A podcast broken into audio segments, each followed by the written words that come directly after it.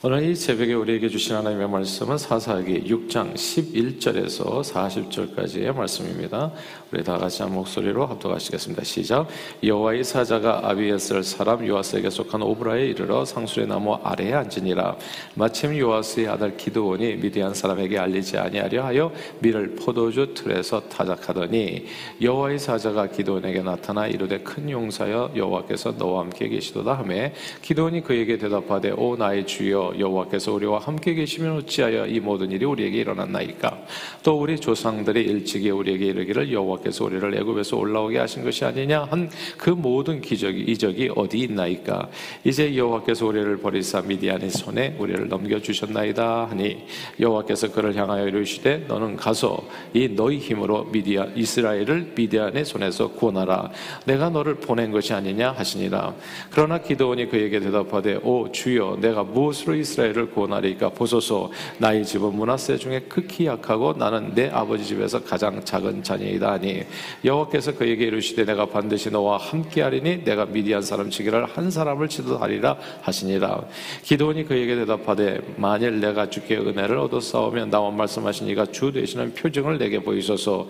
내가 예물을 가지고 다시 주께로 와서 그것을 주 앞에 드리기까지 이곳을 떠나지 마시기를 원하나이다 하니 그가 이르되 내가 너 돌아올 때까지 머무리라 하니라 아니라 기도원이 가서 염소 새끼 하나를 준비하고 가루 한 에바로 무교봉을 만들고 고기를 소쿠리에 담고 국을 양푼에 담아 상수리 나무 아래 그에게로 가져갔더니 하나님의 사자가 그에게 이르되 고기와 무교봉을 가져다가 이 바위 위에 놓고 국을 부으라 하니 기도원이 그대로 아니라 여호와의 사자가 손에 잡은 지팡이 끝을 내밀어 고기와 무교병에 대니 불이 바위에서 나와 고기와 무교병을 살랐고 여호와의 사자는 떠나서 보이지 아니한지라. 기도원이 그가 여호와의 사자인 줄을 알고 이르되 슬프도소이다. 주 여호와여 내가 여호와의 사자를 대면하여 보았나이다 하니 여호와께서 그에게 이르시되 너는 안심하라 두려워하지 말라 죽지 아니하리라 하시니라. 기도원이 여호와를 위하여 거기서 제단을 쌓고 그것을 여호와라 샬롬이라 하였더라.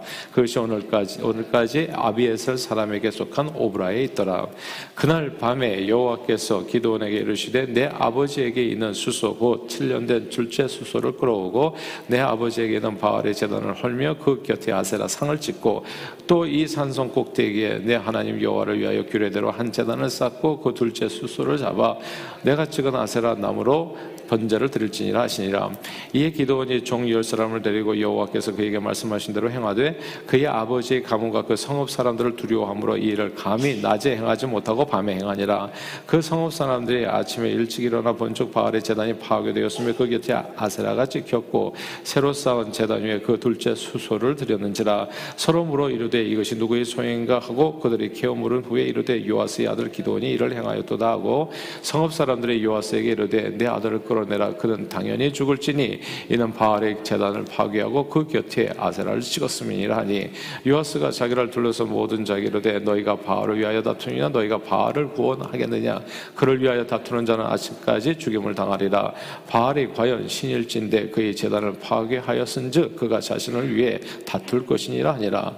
그날에 기도원을 여룻바알이라 불렀으니 이는 그가 바알의 재단을 파괴하였으므로 바알이 그와 더불어 다툴 것이라 함이었더라 그때 미디안과 아말렉과 동방 사람들이 다 함께 모여 요단강을 건너와서 이스라엘 골짜기에 진을 친지라 여호와의 영이 기도원에게 임하시니 기도원이 나팔을 불매 아비에셀이 그의 뒤를 따라 부름을 받으니라 기도원이 또 사자들을 온 문하세에 두루 보내매 그들도 모여서 그를 따르고 또 사자들을 아셀과 스불론과 납달리에 보내매 그 무리도 올라와 그를 영접하더라 기도원이 하나님께 여쭈되 주께서 이미 말씀하신 같이 내 손으로 이스라엘을 구원하시려거든 보소서 내가 양털 한 뭉. 뭉치를 타작마당에 두리니 만일 이스라엘 양털에만 있고 주변 땅은 마르면 주께서 이미 말씀하신 같이 내 손으로 이스라엘을 구원하실 줄을 내가 알겠나이다 하였더니 그대로 된지라. 이튿날 기도원이 일찍 일어나서 양털을 가져다가 그 양털에서 이슬을 짜니 물이 그릇에 가득하더라. 기도원이 또 하나님께 여쭈되 주여 내게 노하지 마옵소서. 내가 이번만 말하리이다 구하옵나니 내게 이번만 양털로 시험하게 하소서 원하건대 양털만 마르고 그 주변 땅에는 다 이슬이 있게 하옵소서 하옵소서 하였더니 그 밤에 하나님이 그대로 행하시니 곧 양털만 마르고 그 주변 땅에는 다 이슬이 있었더라. 아멘. 나비 효과라는 말이 있습니다. 중국 베이징에 있는 나비가 날개를 한번 퍼덕인 것이 이제 대기에 영향을 주고 이 영향이 시간이 지날수록 점점 점점 커져서 미국 뉴욕의 허리케인에 미국 뉴욕에 이제 허리케인이 오는 것과 같은 큰 결과를 가져온다는 아, 그런 내용의 이제 이론입니다. 아, 나비와 같은 보잘것없는 미몰의 작은 몸짓 하나가 이제 후에 엄청난 결과를 불러 일으킬 수 있다는 그런 의미죠 예수님께서 공생애를 시작하시면서 많은 기적을 베풀었을 때 큰 무리의 사람들이 항상 주님을 따르고자 이제 주님 앞에 모여들었습니다. 그렇게 한 번은 빈들에서 남자만 5천 명이 모여들었는데 한참 의 말씀을 듣다 보니까 이제 때가 저녁 때가 된 거죠. 아, 모두가 빈들에서 하루 종일 주님의 말씀을 듣느라 이제 배가 고픈 상황이 돼서 아, 제자들은 이 모인 군중들을 보내서 두루 총각 마을에 가서 무엇을 사 먹게 하자고 예수님께 이제 이렇게 말씀을 드립니다. 그때 주님이 그 제자들을 저를 향해서 한 말씀이 진짜 놀라웠어요. 이렇게 얘기합니다. 너희가 먹을 것을 주라. 아, 예수님한테 이제 조언을 했잖아요. 이 사람들 빨리 보내서 밥 먹게 하세요. 지금 배가 고픈 것 같은데 이렇게 말씀하셨는데 갑자기 예수님께서 답변하시기를 니들이 먹을 것을 줘라 이렇게 얘기하신 거예요. 예수님의 말씀을 들은 제자들은 아마 처음에 자신들의 귀를 의심했을 겁니다. 남자만 5천 명의 군중들 아마 여자들과 아, 그리고 어린애들까지 다 합친다면 거의 2만 명의 사람들이 모여 있었을 텐데 그들을 다 먹이려면 당시 돈으로 200데나리온의 돈도 아, 부족할 지경이었습니다. 첫째는 이런 거예요. 그만한 돈이 없는 거고요. 둘째는 돈이 있다고 하더라도 그 돈을 가지고 진짜 5천 명 이상 2만 명을 먹일 음식을 어디서 만드냐고요. 그 한순간에 그런 식당도 없는 겁니다. 그런데 예수님은 제자들에게 말씀하셨어요. 너희가 먹을 것을 주라고요. 아, 제자들은 예수님의 명령에 한동안 할 말을 잃었습니다. 그들 앞에 놓여진 일이 크기는 진짜 산더미인데 5천 명, 뭐 이렇게 2만 명, 그러니까 산더미 같잖아요. 그 문제 그냥 눌려서 숨도 못 쉴 지경인데 그걸 해결할 수 있는 자신들의 능력을 한번 돌아보면 아무도 아니거든요, 장인은. 우리가 누구간데 이 사람들을 먹입니까? 우리가 누군데? 예. 우리 어부 출신의 뭐 그런 사람들, 그리고 지금 호주머니에 돈도 없고. 아, 그래서 제자들이 이렇게 얘기하죠. 우리가 가서 200데나리온의 떡을, 사다 먹이니까 이게 무슨 이제 완곡한 표현인데 자신들이 절대 예수님의 말씀대로 남자만 5천 명을 돈도 없고 200 데나리온도 없고 거기 어디 가서 그 돈 가지고 살 음식도 없고 한꺼번에 먹이는 것은 안 됩니다라고 하는 말씀이죠.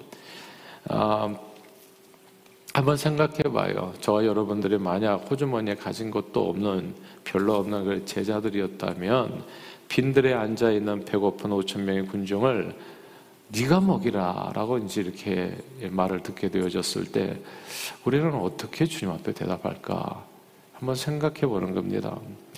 근데 이렇게 이러 이러 이와 아주 비슷한 상황이 오늘 본문에 나오는 이야기가 되는 거예요. 기도원 말씀입니다. 아, 때는 이스라엘 백성들이 하나님께 범죄함으로써 미디안이라고 하는 강력한 나라의 수탈과 핍박 속에 엄청난 그 고통 가운데 살아갈 때였거든요.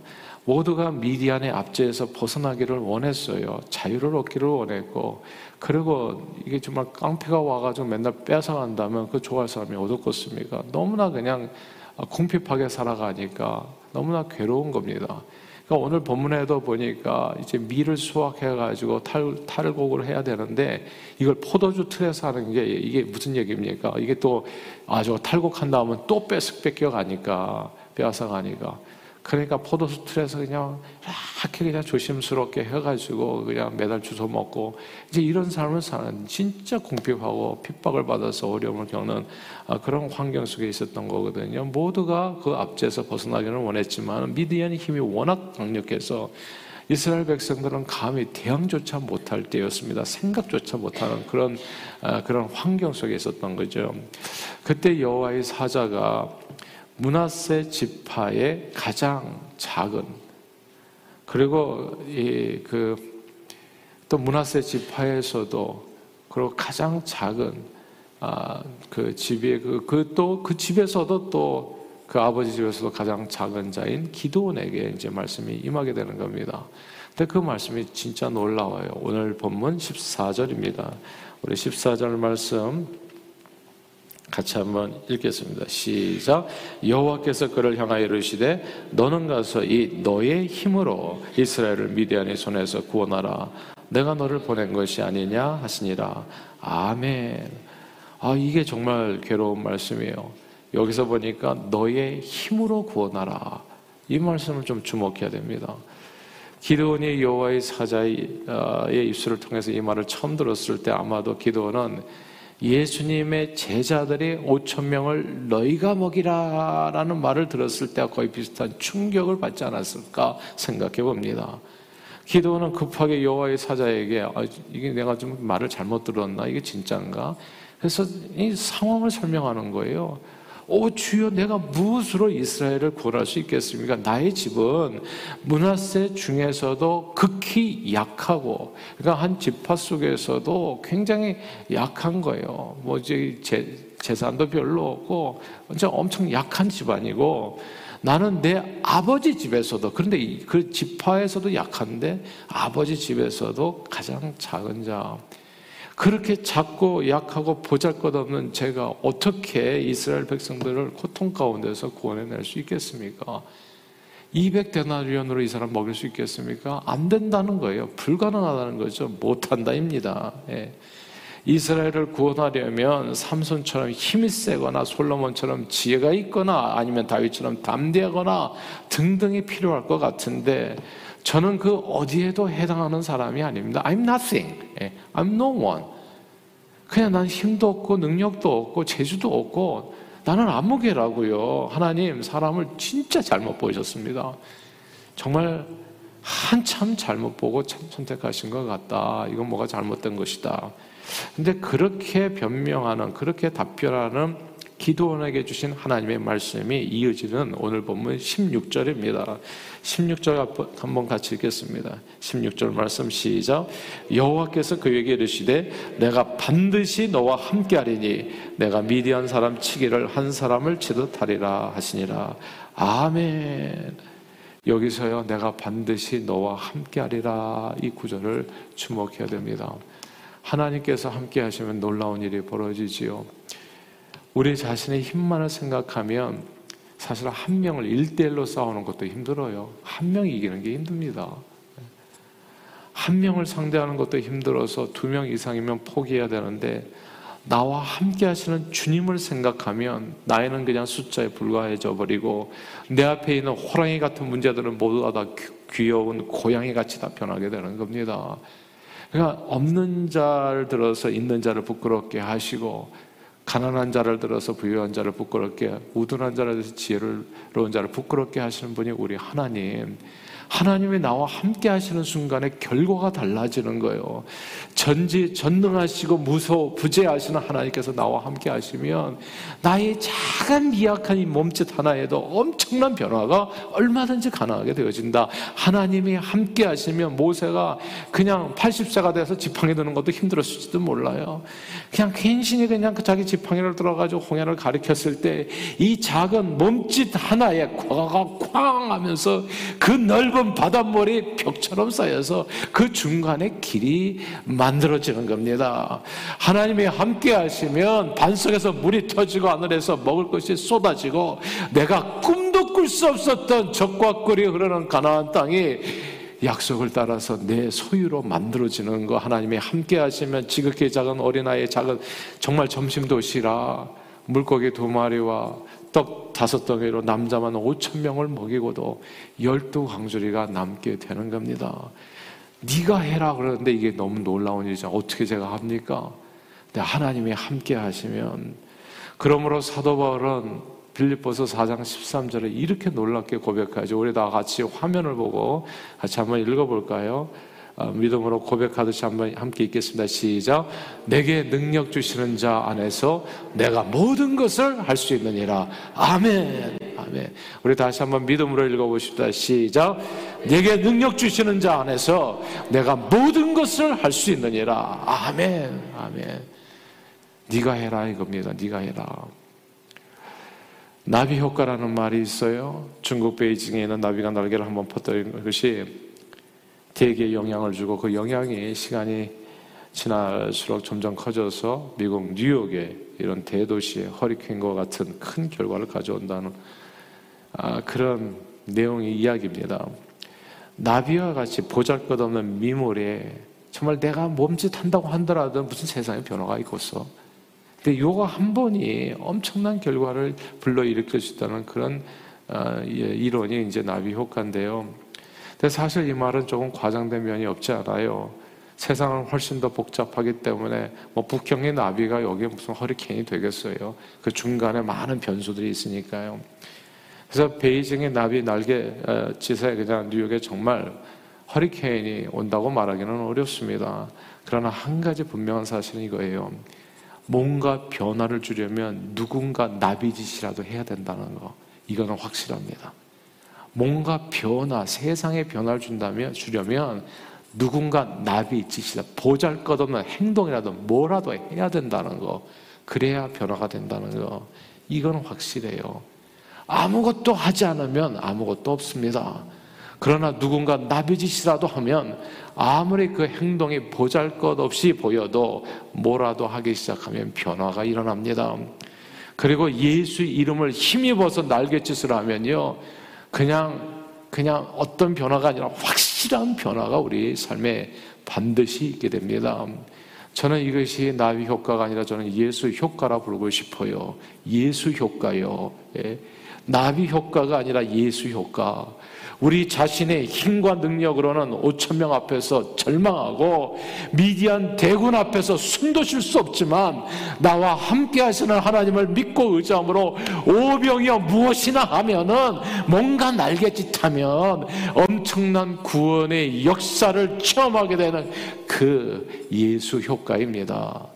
사랑하는 여러분, 이것이 신앙생활입니다. 저는 하루 이렇게 아침에 일어나면 제가 새벽 기도하는 게 진짜 힘들잖아요, 저는. 왜냐하면 기대가 돼서 그래요. 오늘도 내가 이게 무슨 날갯짓 같은 행동이지만은 이게 예수 효과다. 주님 앞에 나와서 내가 작은 신음이라도 외친다면 세상은 변한다. 예. 반드시 달라진다. 네가 해라, 네가, 네가. 예. 대통령 원망하지 말고 미국 정치 상황 불평하지 말고 그리고 이렇다 저렇다 말하지 말고 네가 해라 네가. 인물이 없다고 불평하지 말고 네가 하라고요 네가. 예. 세상이 변하지 않는다고 그럼 우리 자녀들이 헤매고 방황한다고 뭐 이렇고 저렇고 변명하지 말고 네가 해라 네가. 네가. 네가 먹여라. 네가 구원해라 제가 어떻게 합니까, 주님? 근데 그것을 예수 효과죠, 예수 효과. 뭐라도 해라, 네가. 그럼 나머지는 내가 너와 함께하려 한 사람을 치듯이 네가 미디어를 물리친다고요. 신앙생활은 나비 효과가 아니라 예수 효과를 누리는 삶입니다. 매일같이 better today, better tomorrow.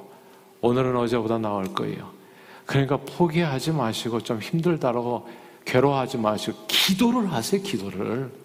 뭔가라도 하시라고요. 그러면 반드시 그 일을 통해서 하나님이 역사하십니다. 제일 중요한 것은요, 뭐라도 내가 시작해야 된다는 거. 저는 답답한 게 아니, 딴 게 아니에요. 맨날 불평하고 맨날 원망하고, 우리, 우리 교회는 이렇다 저렇다, 뭐 세상은 이렇다. 기도를 안 해, 기도를. 아무것도 안 해. 맨날 하는 건 불평밖에 없어요. 예. 진짜 답답한 거예요. 새벽에 와서 기도하시라니까요. 안 되면 밤에 와서 기도하시라니까. 밤을 새시라니까 하나님 앞에 뭐라도 하시라고요. 그러면 하나님께서 역사하신다고요. 네가 해라 네가. 주님은 말씀하십니다. 너희 힘으로 구원하라. 너희가 먹을 것을 줘라. 네가 내 증인이 되라. 네가 봉사해라. 네가 섬겨라. 네가 기도해라. 네가 말씀을 전하라. 안 되는 게 어딨냐고요 도대체. 주님이 함께 하신다면. 그래서 제가 얘기하잖아요. 권사님들도 다 이렇게 그냥 이 회장, 부회장 다 하시고요. 앞장서서 일을 하세요. 앞장서서. 뒤에 서서 뭐 맨날 숨어서만 하지 마시고. 그런 게 아니에요, 인생은. 한 번밖에 살고 가지 못해요. 주님께서 주신 기회일 뿐입니다. 나이 작은 몸짓 하나로 세상이 변하는 거라고요. 정말 세상이 달라지는 거예요. 하나님의 나라가 임하는 거라고요. 그리고 부족한 모든 것들은 건강, 물질, 모든 삶의 내용을 하나님이 공급해 주시는 겁니다. 그렇게 세상을 변화시킨 자로 쓰 하나님 앞에 그렇게 붙들려서 세상을 변화시켜 구원하는 하나님의 일꾼으로 쓰임 받는 거거든요. 늘 하나님의 은혜는요 꼭 기억하십시오. 더하기로 임하는 게 아닙니다. 하나님의 은혜는 곱하기로 임하는 거예요. 언젠가 기회가 되면 또 이 말씀을 같이 나눌 기회가 오기를 원하는데 성경을 보면 곱하기더라고요. 꼭 30배, 60배, 100배. 그러나 하나님의 곱하기로 임하는 은혜를 누리려면 내가 드리는 것이 적어도 1이라도 있어야 돼요. 뭐라도 해야 된다는 겁니다. 1 곱하기 30은 30이에요. 1 곱하기 60은 60이고요. 그러나 아무것도 하지 않으면 제로. 아무것도 하지 않으면 아무리 하나님께서 30배, 60배 곱해도 nothing인 겁니다. 이거예요. 그래서 뭐라도 하라는 거예요. 뭐라도. 뭐라도 하면 거기에 하나님께서 곱하시니까 하나님 한 아이의 점심 식사라도 내놓으면 그 위에 하나님께서 곱하기로 역사하셔서 5천을 곱해 주셨잖아요. 5천 명을 먹이고도 열두 광주가 넘는 놀라운 역사를 보게 되는 겁니다. 오늘 이 새벽에 우리가 기도로 30분이라도 내어놓으면 그 작은 신음소리를 들으시고 하나님께서 역사해 주시는 겁니다. 이번 선교대회를 통해서 내 인생 내년에 내가 생각할 때는 시간도 없고 돈도 없고 여유도 없어서 남은 누구가 비교해서 내가 문화세 지파에서 가장 작고 우리 교회에서 어쩌면 내가 가장 작은 자이고 또 우리 집에서도 가장 작은 자처럼 여기는 그런 순간이 있다고 할지라도 작은 나, 자, 나비 날개짓 하는 그런 심정으로 온라인상에서 뭐라도 하세요 뭐라도 뭐라도 뭐라도 온라인상에서 헌신하시면 하나님께서 그 헌신을 귀하게 받아서 엄청난 구원 역사를 이루시는 겁니다. 성전 건축을 바라볼 때도요, 아, 성전 건축이 이만한데 내가 우리가 뭘 하겠습니까? 그저 내 힘으로 아, 생각하면 우리는 만날 못한다 하죠. 할 수 없다 하죠. 그러나 내가 할 일은 나비 날갯짓이라는 거. 예. 그저 나비 날갯짓이라도 하려고 하면 오병이어 예물을 주님 앞에 드리고 건축원금 하나, 하나님 그냥 조금 드리면 제가 얘기하잖아요. 이 교회 오셔서 저는 평생 건축을 하는데 딴 게 아니에요. 그 일로 인해서 저는 이런 역사가 일어난다고 생각해요. 예.